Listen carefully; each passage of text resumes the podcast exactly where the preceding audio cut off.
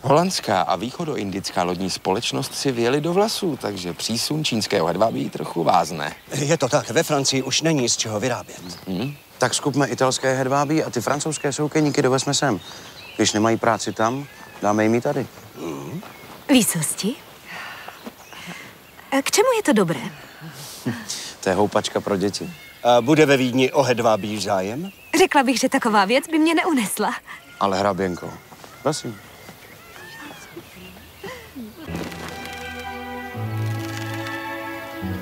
To je len?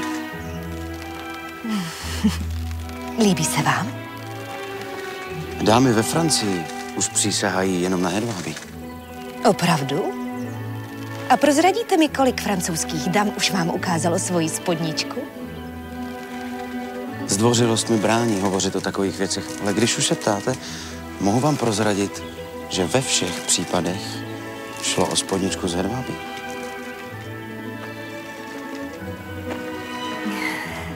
Pánové, propagace hedvábí bude vyžadovat osobní nasazení, ale jsem si jistý, že nakonec nás čeká velkolepý úspěch. Mm-hmm.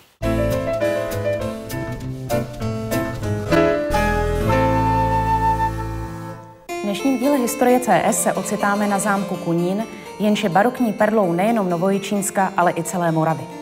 Mezi jeho majitel se řadí Schindlerové z Kunwaldu nebo rytířský rod Bauerů, které spojují podnikatelské aktivity. Nabízí se proto příležitost přiblížit podoby šlechtického podnikání, jeho základní oblasti a v neposlední řadě vývoj a příležitosti získávání šlechtických titulů podnikateli a finančníky Habsburské monarchii a Rakouskou-Hersku.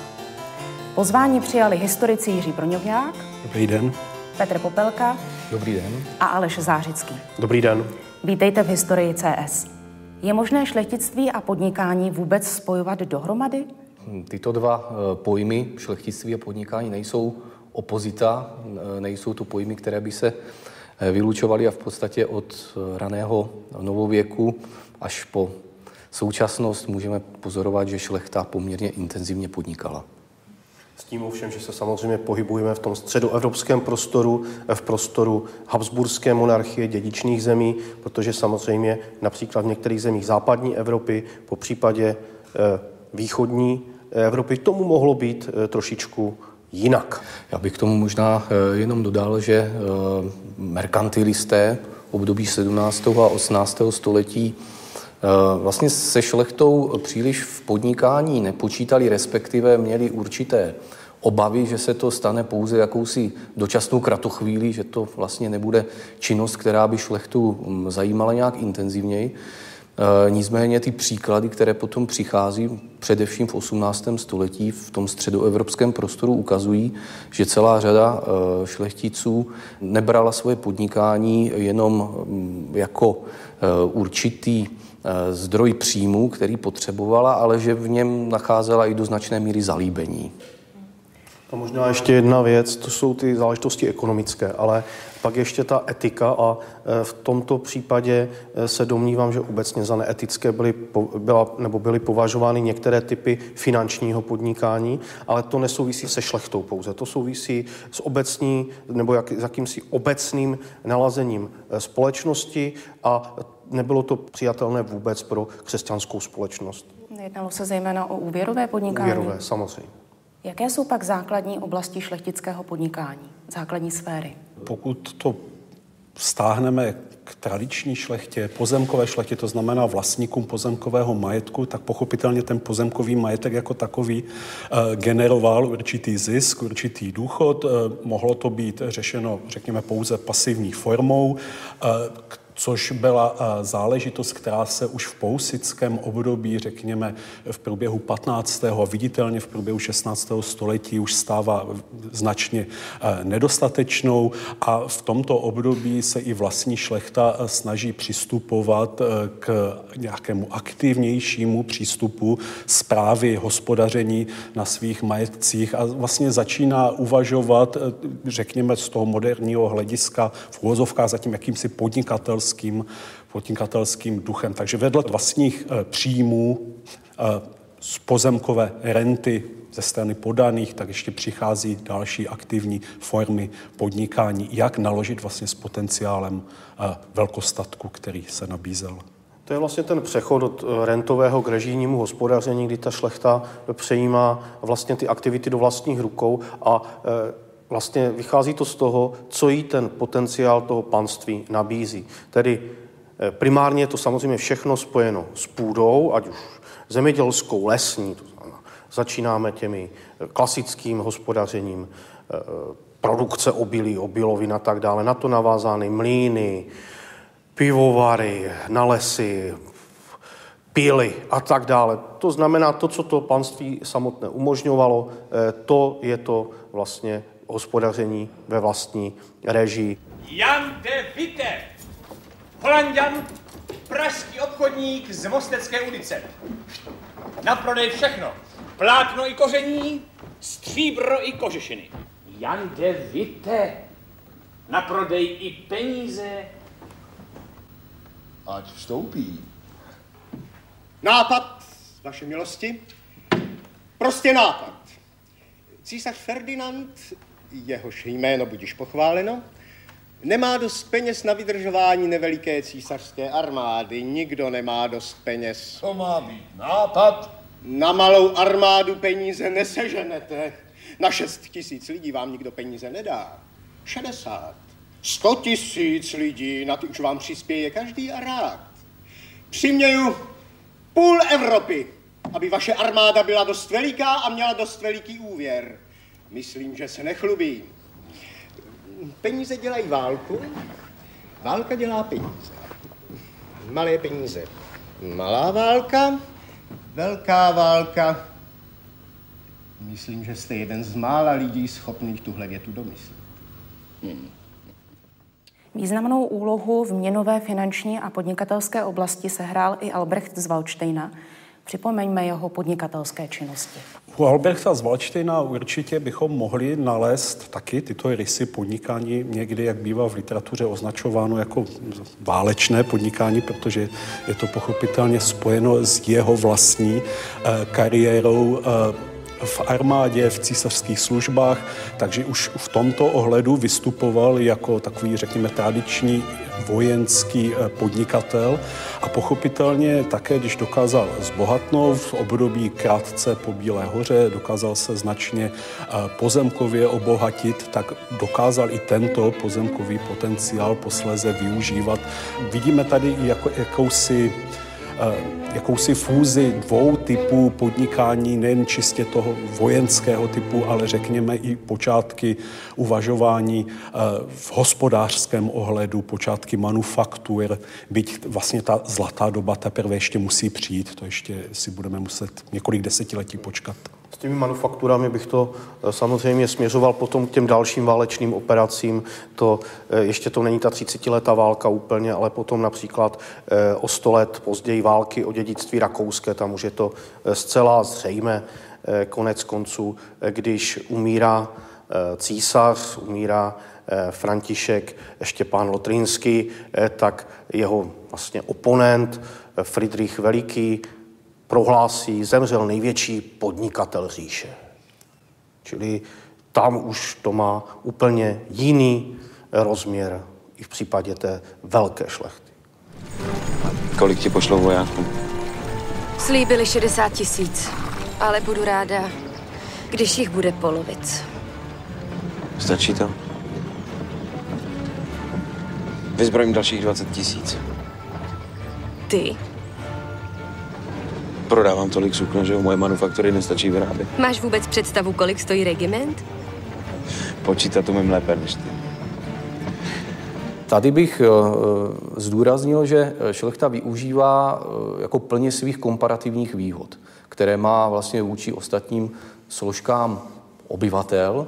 Nejenom to, že tedy vlastní půdu má celou řadu práv v rámci těch svých dominí, ale jako jednu z výrazných komparativních výhod eh, bych eh, uvedl eh, schopnost reflektovat, co se děje v zahraničí.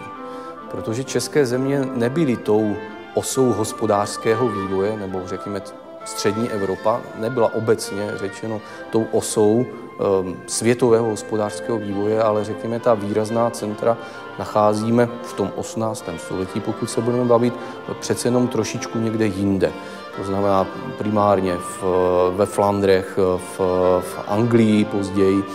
A šlechta tím, že e, zastává výrazné diplomatické posty, obecně e, je velmi mobilní, tak ona si všímá toho, co se děje v zahraničí a když přijíždí zpátky, tak e, se pokouší to, co vidí a v čem vidí výrazný potenciál, potom aplikovat nebo přenést do toho našeho prostředí.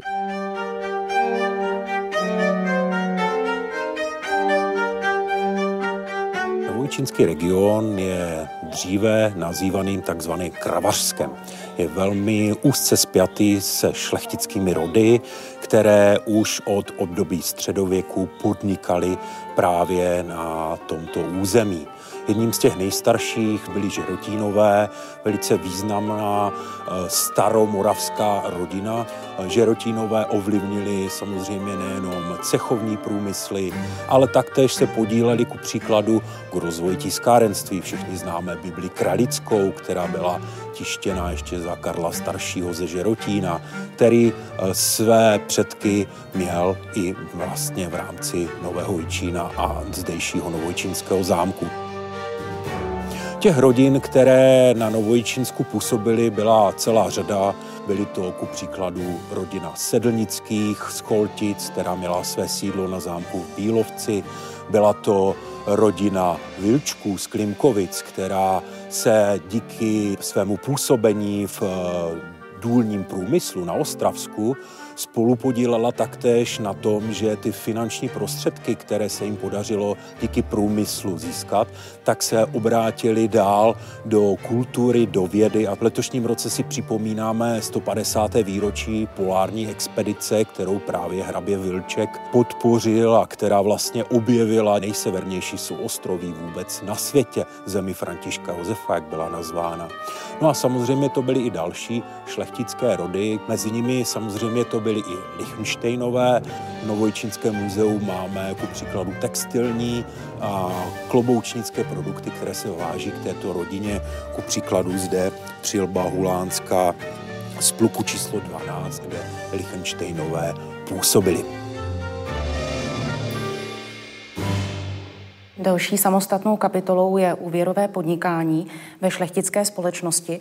Jak se vyprofilovalo a odlišovalo před a po bitvě na Bílé hoře? Samozřejmě úvěrové podnikání bylo eh, velmi důležité, začíná nabývat na významu právě v tom období před Bělohorském, eh, kdy se začínají současně uvolňovat určitá společenská eh, pravidla přístupu k tomu, co je ještě lichva, co už je vlastně použitelný úvěr a současně vlastně rozvojem režijního hospodaření na velkostacích se zvyšuje potřeba kapitálu a šlechta se naučí vlastně využívat možností brát si úvěry, po případě sama poskytovat a e, tímto vlastně získávat potřebné finance, ale má to i svoji stínou stránku, protože na velmi dlouhou dobu šlechta, tak jak se naučí pracovat vlastně s tímto finančním instrumentem, tak pozná, pozná i ta negativa a začne zabředávat do často vlastně neřešitelných kruhů dluhových pastí a pro některé eh, šlechtice to může znamenat i, i totální finanční krach.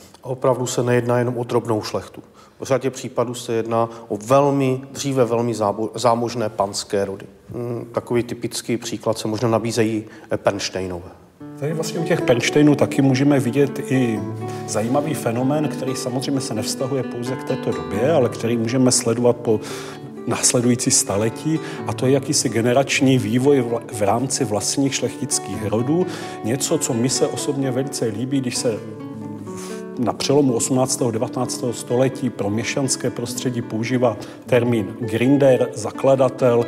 Já si to v tomto směru také rád vztahuji vlastně i v rámci generačního rozlišení už mnohem hlouběji v historii. Vidíme vlastně Gerindery, vidíme, vidíme i v rámci eh, rodu Pernsteinů ty základní osobnosti, které, eh, které zahájily hospodářský vzestup a pak už byla otázka těch následujících generací potomků, jak s tím naloží. Někteří zdárně, někteří už to nedokázali reflektovat. Taky vidíme i konec rodu Pernsteinů, jak se utopí v zásadě v dluzích a celé toto bohatství se svým způsobem rozplyne. Se právě nacházíme v pokoji, které se nazývaly před válkou ještě Schindlerovské pokoje. Rodina Schindlerů vlastnila zámek v průběhu 19. století, ale příběh této rodiny je e, spojen především s velice slavnou česko-rakouskou rodinou Hrabat z Harachu. Byli to právě Harachové, kteří tady na počátku 18. století e, nechali vybudovat e, současný barokní zámek. Rodina Hrachů po století kladla velice eh, významný důraz na vzdělávání nejen členů svého rodu, ale také na vzdělávání podaných eh, na svých eh, panstvích. Na konci 18. století zde hraběnka Marie Valburga Harachová, provedená Valburcajlová, pak zakládá velice moderní filantropický ústav, a zde pak vychovávala děti svých podaných šlechticů, katolíky, evangelíky. Připomínám, že slavným žákem této školy byl také František Palacký a na konci svého života pak eh, ve své poslední vůli odkázala zámek několik svým příbuzným, ale chudému chlapci. Byl to syn zdejších podaných prvních žáků zámecké školy jménem eh, Emil Schindler. Po smrti hraběnky on podniká velkou výpravu eh, po Evropě, kde měl vstřebat veškeré výsledky průmyslové revoluce, přivádět nové technologie do zdejšího kunínského panství. Emil Schindler byl v roce 1858 císařem Františkem Josefem I. povýšen do šlechtického stavu s titulem eh, šlechtic Kunevaldu. Pokračoval nejen v těch filantropických úsilích hraběnky, podporoval Slepecký ústav v Brně a tak dále, ale také skutečně se eh, rozhodl modernizovat zdejší velkostatek, právě ten sousední statek Majerhov, který hraničí s naším zámkem se stal takovým centrem šlechtění Eh, skotu, který pak dává název celé oblasti po staletí Kravařsko, německy Das eh, Kulentchen. A také hlava krávy se pak eh, nachází ve znaku právě nobilitovaného Emila Schindlera. Nakolik se proměnila sociální skladba podnikatelstva v českých zemích v období modernizace v 18. a 19. století? Z těch šlechtických kruhů nám tady přetrvává šlechta tradiční, rodová, ale dovolím si tvrdit, že již od poloviny 18. století nám eh, tady vlastně z těch šlechtických kruhů do popředí vystupují, eh, vystupuje nová šlechta nobilitovaná. Není to tedy, nobilitace neprovádějí se pouze na úrovni vojenské, kulturní a tak podobně, ale již se nám tady pozvolna začíná rekrutovat nová šlechta z řad podnikatelstva. A je to právě spojeno s tím velmi dynamickým s 18. stoletím, kde dochází k zásadní proměně politické mapy střední Evropy. Habsburská monarchie vede řadu válek, především tedy ve střední Evropě, války o dědictví rakouské, eh, včetně tedy té eh, potom války sedmileté, je tady expanze na Balkán a tady do popředí vystupují ti dříve měšťanští podnikatele, kteří se natolik zaslouží o rozvoj Habsburské monarchie, že jsou následně eh, nobilitováni a řada z nich potom v průběhu, zase je to, ten, je to ten generační nebo ten mezigenerační vývoj a řada z těchto rodů dosáhne třeba v 19. století i vyšších eh, šlechtických titulů. Co se týká, řekněme, proměny podnikatelských vrstev, tak tam si můžeme všimnout ještě jedné věci, a sice, že dochází v podstatě k jakési průběžné demokratizaci toho prostředí. Na začátku, když se budeme bavit o 18. století, eh, tak nám v zásadě podniká primárně šlechta, eh, sledujeme nástup měšťanského podnikání ve velké míře eh, v oblasti řekněme, českých zemí nebo obecně Habsburské monarchie přichází, přichází řada cizinců, kteří se tady etablují jako podnikatelé.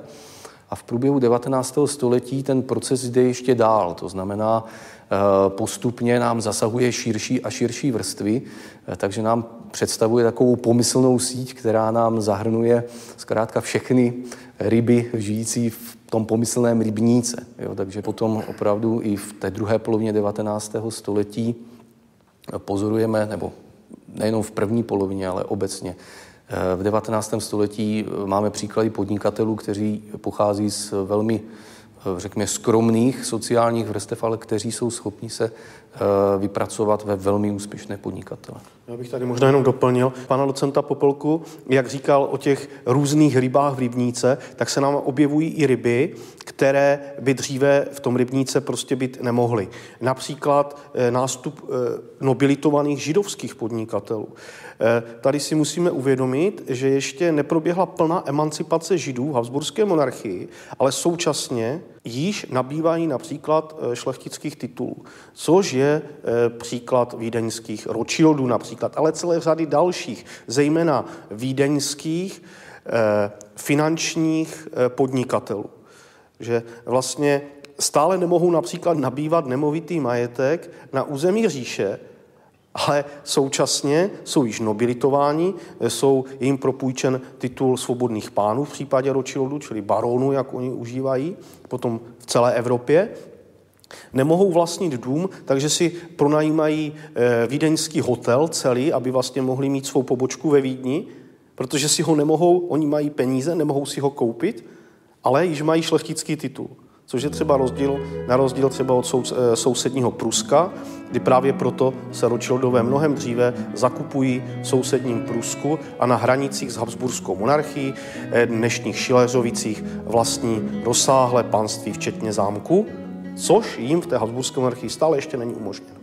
Takže pro židovskou šlechtu je podstatně snadnější získat titul, nežli třeba smíšťanská práva. Určitě, určitě. Je to přesně tak. Ona vlastně i ta samotná židovská komunita si stěžovala na diskriminaci tady v tomhletom duchu, kdy oni sami sebe mohli takto vnímat, že jsou velice úspěšní, že vlastně ale naráží na, na jakési mantinely obecnější emancipace židovského obyvatelstva, která pokud může proběhnout, tak v zásadě jenom individuálně a je opět, eh, opět svazována dobovými stavovskými bariérami, které se zvolní až v polovině 19. století, takže je to jakýsi individuální vzestup, je eh, velice ojedinělý, eh, trochu, trochu snadnější je u židovských konvertitů, tam přece jenom ta společnost v momentu, kdy dotečný konvertoval, tak eh, mohl už vlastně i v rámci vzestupu no, eh, nobilitačního i v rámci zestupu stavovského vlastně usilovat o veškeré právní zabezpečení toho, aby mohl majetky, majetky držet. To bohužel eh, u židovského obyvatelstva nešlo. Byla tam pouze jedna, jedna taková výjimka, jedna cesta, to bylo, eh, to bylo svolení panovníkovo, které spadlo výhradně do jeho kompetence jakožto panovnický regál, to znamená udělení indultu, což mohlo vlastně sehrát důležitou roli u Rothschildu, protože v době, kdy, kdy kdy eh, zakupují eh, Šelheřovice, tak se eh, vlastně také dokáží dostat k moravskému statku Kuričany, ale je to pro ně komplikované, protože se nevzdávají své židovské víry, nekonvertují a nemohou se stát plnoprávnými členy stavovské společnosti a ten, to jejich majetkové zakoupení je dáno výslovným panovnickým souhlasem, se kterým stavy v té době když se bavíme o 40. letech, měli zásadní problém. Před polovinou 19. století ta diskriminace nevychází z, eh, řekněme, nějakých rasových důvodů, ale tam je tou příčinou víra. To znamená, ve chvíli, kdy ten dotyčný přestoupí na, eh, na katolickou víru, tak v podstatě padají bariéry, které doposud, eh, doposud měl. Rodina Gutmanů, která se spolu podílela na podnikatelských aktivitách šlechty eh, na Novojčínsku, se silně zapsala do Štramberka, do takzvaného moravského Betlému, kde vlastnila velký kamenolom na hoře Kotouč, což je velice významné poutní místo, archeologické naloziště a tak dál. A velice silně kooperovala s tamnějšími obyvateli. Jedním z těch dokladů, které zůstaly, je vlastně tato fotografie, která dokumentuje slavnostní křest praporu štramberských kamenářů na počátku 20. století. Podnikání eh, rodiny Gutmanů bylo ukončeno v roce 1938, kdy do území Sudet vstoupil Wehrmacht, německá armáda a vlastně jejich eh, majetky, protože byly židovského původu, byl skonfiskován. Protože se nacházíme na zámku Kunín, nelze nezmínit rytířský rod Bauerů. Co se týká Bauerů, to je právě takový velmi dobrý příklad eh, vzestupu původně eh, židovské rodiny, protože hm, zakladatel podnikání eh, Moritz Bauer vlastně provozoval, měl pronajatý, pronajatou vinopálnu původně, kterou zdědil po svém otci. Eh, přestupuje eh, ještě před rokem 1848 právě eh, ke katolictví, což mu otevírá možnosti dalšího rozvoje podnikání. Angažoval se primárně tedy v podnikání v tehdy velmi progresivním cukrovarnictví, které vlastně generovalo velikánské zisky. Je potřeba si uvědomit, že to zúročení kapitálu, který byl vložen do, do cukrovarnictví, tak bylo mnohem rychlejší než v jiných branžích. Uvádí se, že ročně se dalo v cukrovarnictví po založení úspěšného cukrovaru vydělávat ročně přibližně 15% té vložené částky. U, u hutnictví to bylo mnohem méně, tam se pohybujeme třeba kolem 5-7 No a Moritz Bauer který založil mimo jiné cukrovar ve Starém Brně, angažoval se v celé řadě akciových cukrovarů na jižní a střední Moravě, tak se etabluje, dostává se na Moravský zemský sněm, stojí u založení Brněnské obchodní a živnostenské komory. Zkrátka stává se velmi akceptovaným, etablovaným podnikatelem poslední z rodiny Bauerů, poslední majitel našeho kunnického zámku je Viktor Bauer eh, mladší. Eh, ten po požáru rafinerie na Starém Brně v roce 1906 společně s otcem se zakupuje patrně v tom největším cukrovarnickém podniku na Moravě v Rušovnech u Brna roce 1915, kdy cukrovar v Rušovanech eh, vyhořel v průběhu války, on neváhá ten cukrovar modernizovat a vytvořit z něj vlastně ten nejmodernější cukrovar, dá se říci, eh, na celé Moravě. Eh, spekuluje se o účasti slavného Adolfa Lose na tvorbě této továrny, nicméně realitou je, že ta budova ředitelská, slavná vila v Rušované u Brna, bohužel dnes devastovaná, tak to je jedna z nejslavnějších staveb Adolfa Lose. Viktor Bauer se stává také eh, majitelem několika velkostatků. Už jeho otec zakupuje statek eh, ve Spálově a v roce 1895 zámek a velkostatek v Kuníně. Zde také rodina pokračuje ve svém podnikání, modernizuje velice významným způsobem podnikání na tomto velkostatku, pokračuje také v výrobě v oblasti cílářské výroby, mm, ty cihly eh, z Kunínskou velkostatku se staly proslulé po celé Moravě. Přichází rok 1918, eh, Později pozemková reforma, která velice poškodila podnikání Viktora Bauera a celé rodiny. Eh, Viktor Bauer musel svést 20-letý zápas o svůj majetek, který nakonec skončil jeho prohrou. V roce 1924 on odchází ze svého podnikání, uchyluje se do ústraní jsem na Kunínský velkostatek a do svého brněnského eh, zámečku. Věnuje se již politologickým úvahám, eh, hovoří o sjednocené Evropě a v roce 1937 dokonce vydává knihu Sjednocená Evropa, kde o této myšlence již nahlas hovoří. Umírá právě čas v roce 1939 na počátku války. Jeho manželka krásnou Margareta pak žije na Kunínském zámku až do jara roku 45. Nicméně majetek rodiny je zabaven a rodina dnes žije, dá se říci, po celém světě, v Rakousku, v Německu, ve Spojených státech, v Kanadě a také v Chile. Velice zajímavou postavou je mladší bratr eh, Viktora Bauera, Petr, který po odprodání svých podílů začíná nové podnikání až v Velké Kolumbii a stal se zakladatelem těch největších dodnes fungujících latinskoamerických aerolinií. Kromě procesu demokratizace se začíná projevovat i proces aristokratizace.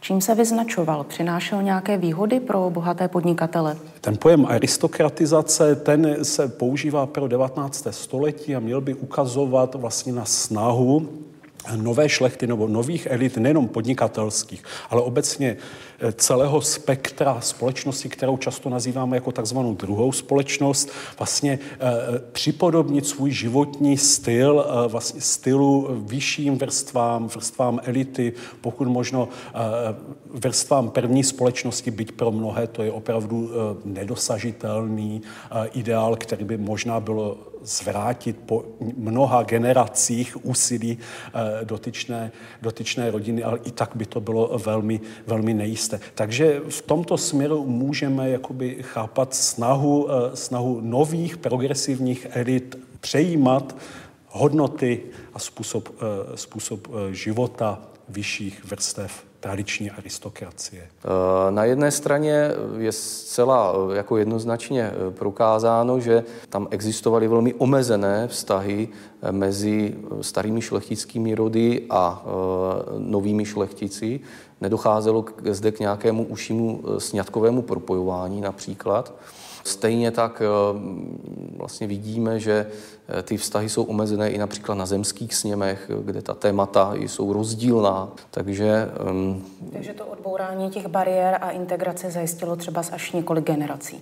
Ty velmi prestižní například podnikatelské rody eh, měly velký problém vlastně navazovat eh, například sňatky, nějaké kontakty s vyšší šlechtou. Zkrátka dochází k něčemu, co se nazývá jakési uzavírání rodové aristokracie těm nově příchozím a Tady, tady bych možná řekl, že samozřejmě k takovým eh, sňatkovým eh, vazbám docházelo, ale jsou naprosto výjimečné a pokud takovou eh, vazbu objevíme, tak ji samozřejmě i potom v literatuře, když o tom píšeme, tak ji zdůrazníme, protože je to pro nás nesmírně zajímavé. Tak by teoreticky mohl vzniknout takový ten dojem, že je to běžná věc. Ne, není. Zdůrazňujeme ji právě proto, že je zcela výjimečná a ojedinělá. To je první záležitost. A druhá záležitost, eh, ono vlastně Tady je ten vztah mezi tou první a druhou společností, ale tady ještě musíme si uvědomit, že ten šlechtický titul je bez ohledu na to, jestli mi umožňuje ten jako ten společenský vzestup do té první společnosti, on je nesmírně prestižní vůči té, tomu zbytku obyvatelstva. To znamená, Tady máme případy, kdy ještě v roce 1918 jsou udělovány šlechtické tituly a ti mimo jiné i podnikatele si, to žá, si žádají eh, ten, ten šlechtický titul. Ještě v roce 1919 si jedou pro ten šlechtický patent do Vídně a tak dále. Protože je to zase vyčlenuje z té nearistokratické společnosti, z té nešlechtické společnosti. A má to ještě jeden hluboký eh, dopad, protože ve chvíli, kdy se tady nacházíte v monarchii, která přece jen je postavena na šlechtě, tak mě to jako šlechtici, bez ohledu na to, jestli jsem starým šlechticem nebo novým šlechticem, umožňuje, mám úplně jiné postavení třeba na, právě na tom trhu, sňatkovém trhu. To znamená, jako šlechtic, být chudý, to je typické například pro vojenskou šlechtu, jsem oprávněn oprávněn v uvozovkách s tím svým šlechtickým titulem vystoupit a ucházet se například o manželku z nešlechtických kruhů, která je sociálně, jako co se týče bohatství, někde úplně jinde. A tady ty případy jsou a je to, určitá, je to vlastně určitý obchod. To znamená, já jsem otec, provdávám dceru, já nejsem šlechticem, ale jsem bohat, že, jak by se řeklo. Tady přichází pan von XY, který si moji e, dceru vezme za ženu a současně mým vnukům dává ten predikát, který je posouvá, čili mezigeneračně posouvá mou rodinu do jiných společenských vrstev. A to je nesmírně zajímavé na tom šlechtictví. Byly by tu teoreticky možnosti k tomu, aby po x generační usilovné práci se ty rody mohly třeba teoreticky dopracovat k, eh, k nebo přiblížit se k první společnosti, ale bohužel už na to neměli čas, protože přichází konec monarchie a ten, tuto cestu, kterou bychom mohli třeba dříve vidět, že probíhala i celé staletí, eh, tak už na to vlastně nezbyly možnosti a eh, ten proces byl ukončen.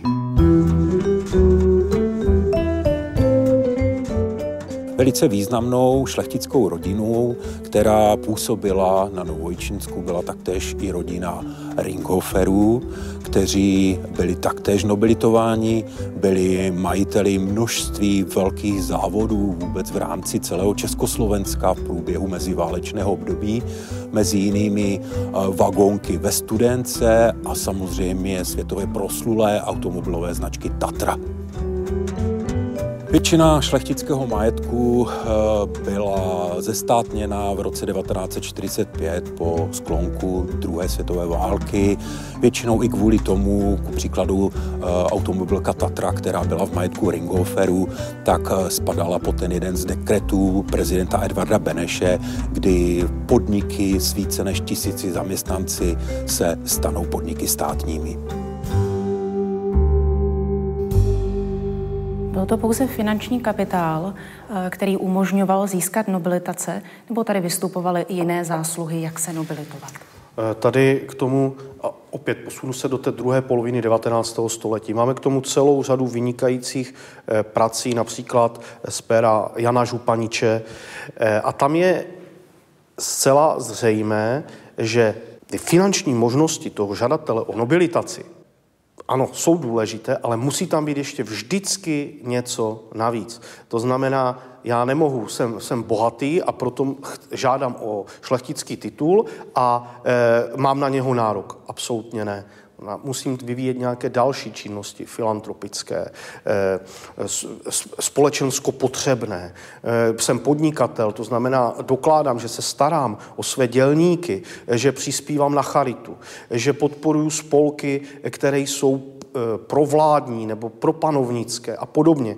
Až to je vlastně ten stěžejní moment, kdy ten panovník se začne nad tím udělením eh, toho příslušného vyznamenání, které potom umožní eh, nobilitaci, anebo přímo nobilitace, že se tím začne zabývat. Takže i v 18. století tady vidíme jako prim úřední zásluhy, vidíme eh, do jisté míry vojenské zásluhy, ale je zajímavé, že armáda sice hrála zásadní roli ve společnosti, ale ne, nepatřilo to mezi ty stěžejní, eh, stěžejní zásluhy nebo body v těch nobilitačních portfoliích a velkou roli hrály eh, zásluhy vykonané na poli fiskálního přínosu státu. A teprve ke konci 18. století, určitě i vlivem změny klimatu společenského eh, s příchodem eh, s příchodem josefinského osvícenství, eh, s příchodem dalších vlastně myšlenek, které se k tomu váží, Eh, tak můžeme sledovat, že začínají právě důležitou roli hrát také filantropické zásluhy, které můžou být různě rozvrstveny právě u podnikatelů. Je to, je to záležitost eh, vlastně starosti, péče o své zaměstnance, pakliže eh, drželi nějaký pozemkový majetek, vystupovali jako vrchnost, tak i jako vrchnost se vlastně ke svým podaným takto chovali, zakladali různé nadace, podporovali lokální církevní strukturu, školství a tak dále. A co je velice zajímavé, je dobře, že tady vlastně zaznělo jméno profesora Županiče, protože si myslím, že eh, pro 19. století ukázal ve svých posledních studiích eh, krásný fenomen, který doposud byl trošičku zastřený,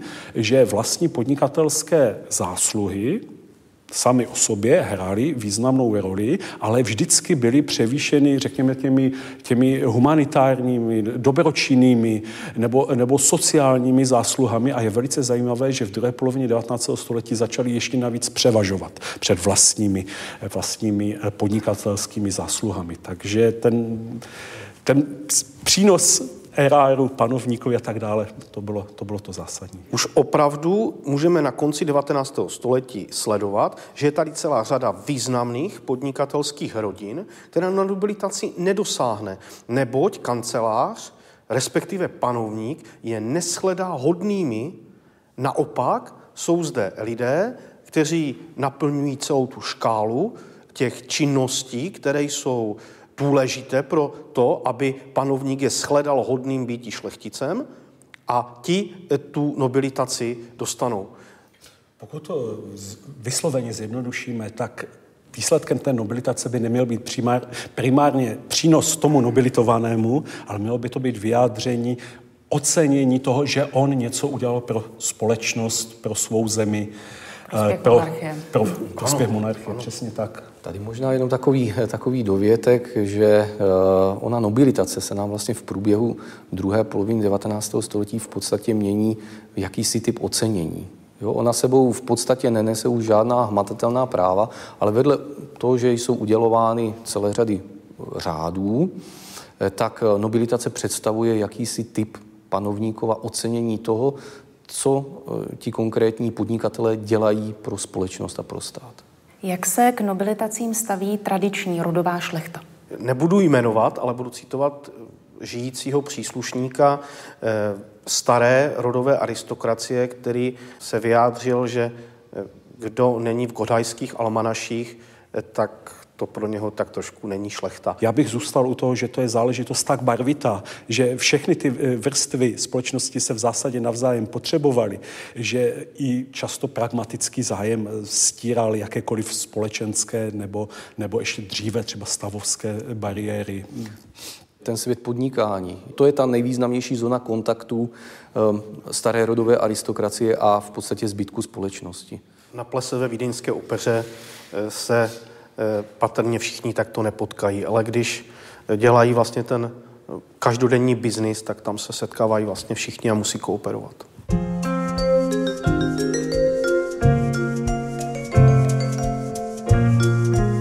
Šlechta se prosazovala v agrárním průmyslu a průmyslu eh, výroby stavebních hmot. Jaké šlechtické rody se e, zasloužily o rozvoj průmyslu ve druhé polovině 19. století? Já bych si to dovolil tady toto trošičku uvést, protože e, my máme pořád tak nějak zafixován rok 1848, že to je taková strašná, jako je to, zl, je to zlomový rok a je to ten rok, kdy ten význam šlechty rapidně upadá a naopak do popředí vystupují jiné společenské vrstvy. A ono, já si dovolím tvrdit, že z toho podnikatelského hlediska je to právě naopak. Ano, upadá význam, řekněme, té marginální drobné šlechty, která ještě tady přetrvává z předchozích století, ale naopak výrazně zroste význam těch velkých šlechtických rodů. Proč? Protože oni rázem z toho vyvazování dostávají obrovský volný kapitál. A oni mohou dále investovat. A jsou teďka takové, říká se, že jsou tři oblasti investování eh, šlechty. První je samozřejmě investice do odvětví, která jsou úzce svázána s tou její pozemkovou držbou. To znamená, počínaje eh, podnikáním v zemědělství, přes podnikání v těžbě, eh, přes podnikání v lesohospodářské činnosti, včetně eh, například, a tady mimo jiné těžba stavebních hmot nebo výroba stavebních hmot. Druhou oblastí, velmi výraznou, jsou investice do dopravy. Je to období, kdy vznikají moderní akciové společnosti zaměřené na železniční a zdokonalení říční dopravy. Tam šlechta se svým volným kapitálem výrazně dominuje. A třetí oblastí je bankovní podnikání. A my o tom, eh, o tom se nehovoří, ale opět vznikají moderní akciové banky, do kterých svůj kapitál vkládá šlechta. Čili vzniknou tady tyto tři obrovské oblasti, ve kterých šlechta je silná, převažuje tam její investiční činnost a ti nešlechtici, kteří nemají tak obrovský kapitál v tu danou chvíli, se musí tak trošičku spokojit s jinými méně výnosnými oblastmi podnikání. Otázkou je, jakým způsobem potom sami eh, dokázali třeba v druhé polovině 19. století reagovat na tak extrémně finančně náročná odvětví v podnikání, jak byli schopni to vlastně udržet, řekněme, ještě v rámci rodinného podnikání, nebo začali dávat přednost akciovým společnostem. Samozřejmě reagovali na různé konjunktury, takže ten vývoj mohl být potom různý, ale je pravdou, že byl velmi důležitý potenciál, který mohli hromadit už v tom předchozím předchozím období. A naučit se s ním pracovat vlastně. Určitě a tady, pokud by měla zaznít nějaká jména, tak takové ty top aristokratické rody se sou, jsou současně těmi top podnikatelskými rody. To znamená v Čechách například Schwarzenbergové, Lobkovicové, na Moravě Lichtensteinové, samozřejmě Habsburští arcivé vodové ze svojí, minimálně tedy se svojí těšínskou knížecí komorou, a tyto velké rody jsou pak nasledovány dalšími, například e, výroba stavebních hmot, ale především těžba, například Larižménichové nebo Vilčkové, když se nacházíme v tomto regionu.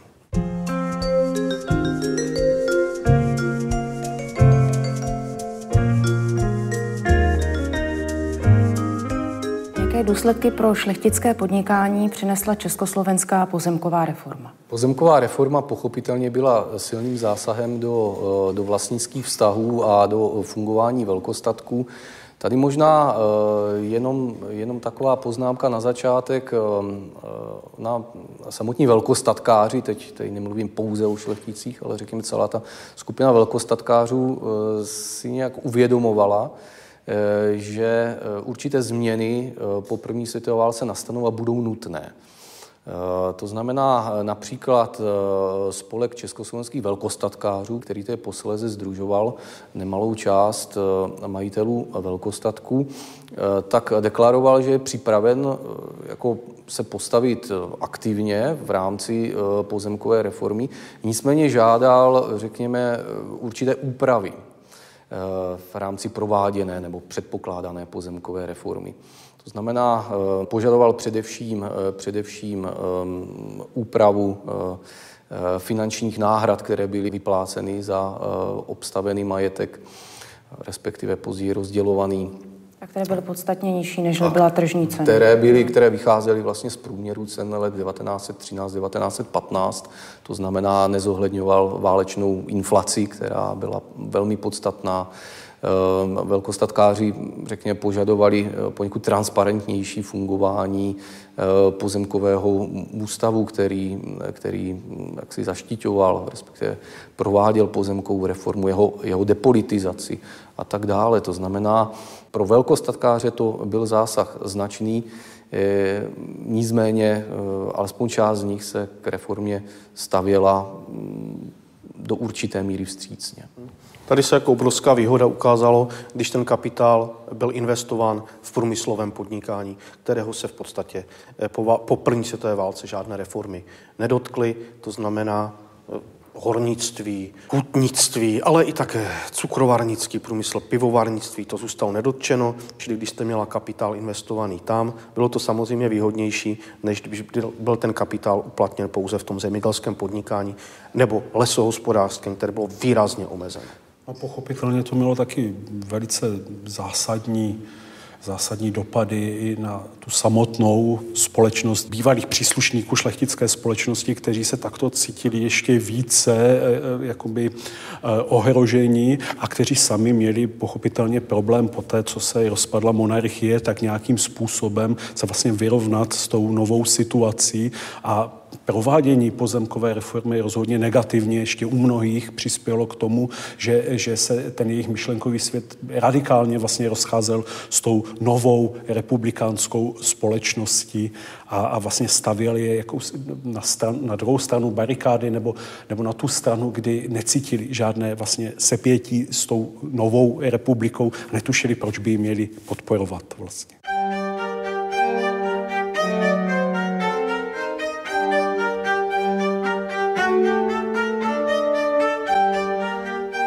Jaké jsou podoby podnikání šlechty v současnosti?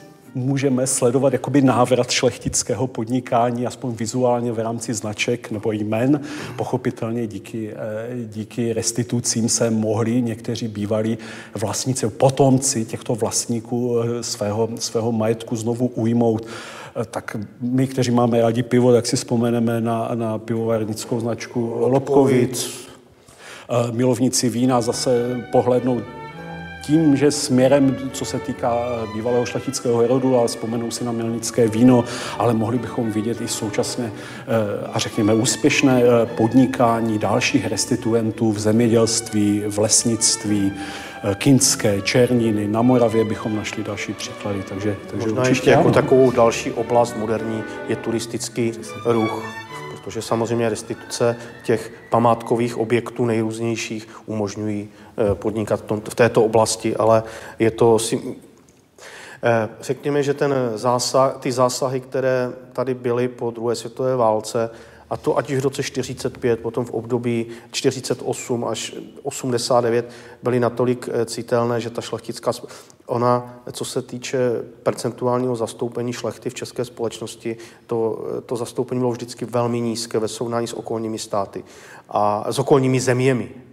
A eh, v současné době je to, je to velmi výrazné. To znamená, je to velmi individuální a když narazíme na nějakou značku nebo na nějaký objekt spojený s nějakým šlechtickým rodem, tak je to spíše výjimka a je to takové jako pro nás zajímavé. Že? Rozhodně se dostali mnohdy do nezávidění hodné situace a pokud se podařilo něco vybudovat, tak je to úctyhodná záležitost, protože pokud to srovnáme s tím vývojem, řekněme, do roku 1918 nebo ještě s prvorepublikovým vývojem eh, a zaměříme se například na historické památky, zámecké objekty a tak dále. To byly objekty, které z něčeho žili. Oni potřebovali to velkostatkové hospodaření, potřebovali mít nějakou ekonomickou eh, základnu, díky kterým vznikly, mohly být vybaveny, mohly být uh, inovovány, uh, mohlo se to nějakým způsobem nejen udržovat, ale také vyvíjet, což bylo všechny vazby uh, v té druhé polovině 20. století, které byly přerušeny a na které se už teď v zásadě nedá uh, navázat, anebo jenom velmi obtížně. Takže jsou v naprosto jiné pozici. Ale to už je ta záležitost, na kterou upozorňuje Josef Pekař, významný český historik po první světové válce ve svém nebezpečí pozemkové reformy. To jsou všechno ty body, které on zohlednil. Záhy po první světové válce a s tím se vlastně ta šlechta musí vypořádávat do dnešních dnů. Během naší diskuse jsme si potvrdili tezi, která zazněla na začátku. Šlechtictví a podnikání se vzájemně nevylučuje, ba naopak. Děkuji vám za vaše názory, eh, postřehy. Budu se těšit někdy příště na viděnou a divákům děkuji za pozornost. V čem podnikáš? Tak děláme zemědělství za prvé, za druhé děláme kyselý zelí a zelený saláty a za třetí máme zahradnictví poměrně velký. A to jsou takové tři nohy, se dá říct, který nás drží, který zkrátka umožňují, že tady můžeme trochu dělat nějaký práce na zámku.